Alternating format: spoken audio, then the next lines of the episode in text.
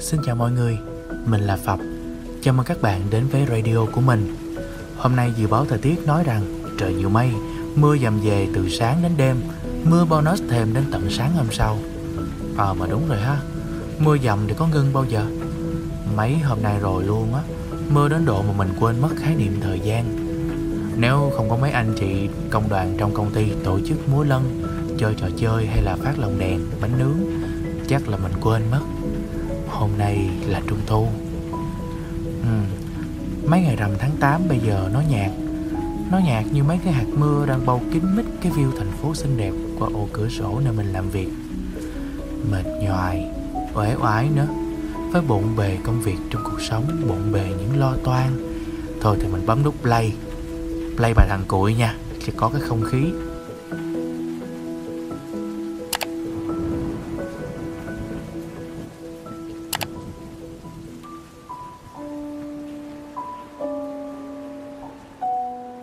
Ngày xưa đó, Hồi còn nhỏ xíu, Nhà mình nằm cạnh sát bờ sông.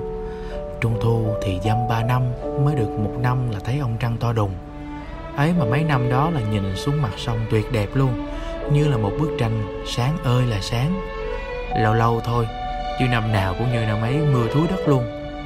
Thôi kệ, Mưa hay không mưa Mưa nhỏ hay mưa to Thì mấy đứa nhỏ trong xóm cũng ráng vác đèn ra góc phú sữa trước nhà người ta có cây đa thì xóm mình có gốc phú sữa đi qua, đi lại vài vòng cho có cái không khí rước đèn trung thu. Mấy hôm mưa nhỏ nhỏ thì tranh thủ làm thêm vài ván ô quan tụ lại chơi u nè, năm mười, hay là chơi cá sấu lên bờ. Còn không là chế tạo ra mấy cái đèn phấn siêu soi sáng luôn. Rồi ngồi tám chuyện với nhau cả tiếng đồng hồ. À mà lỡ nhắc đến cái đèn phấn thì à, đó là một phát minh của một chị đại trong nhóm thiếu nhi tụi mình lấy cái chén đựng sáp đèn cày, sáp mà còn dư lại trong mấy hôm cúp điện á. Thả vào đó một viên phấn, rồi mồi đốt lên.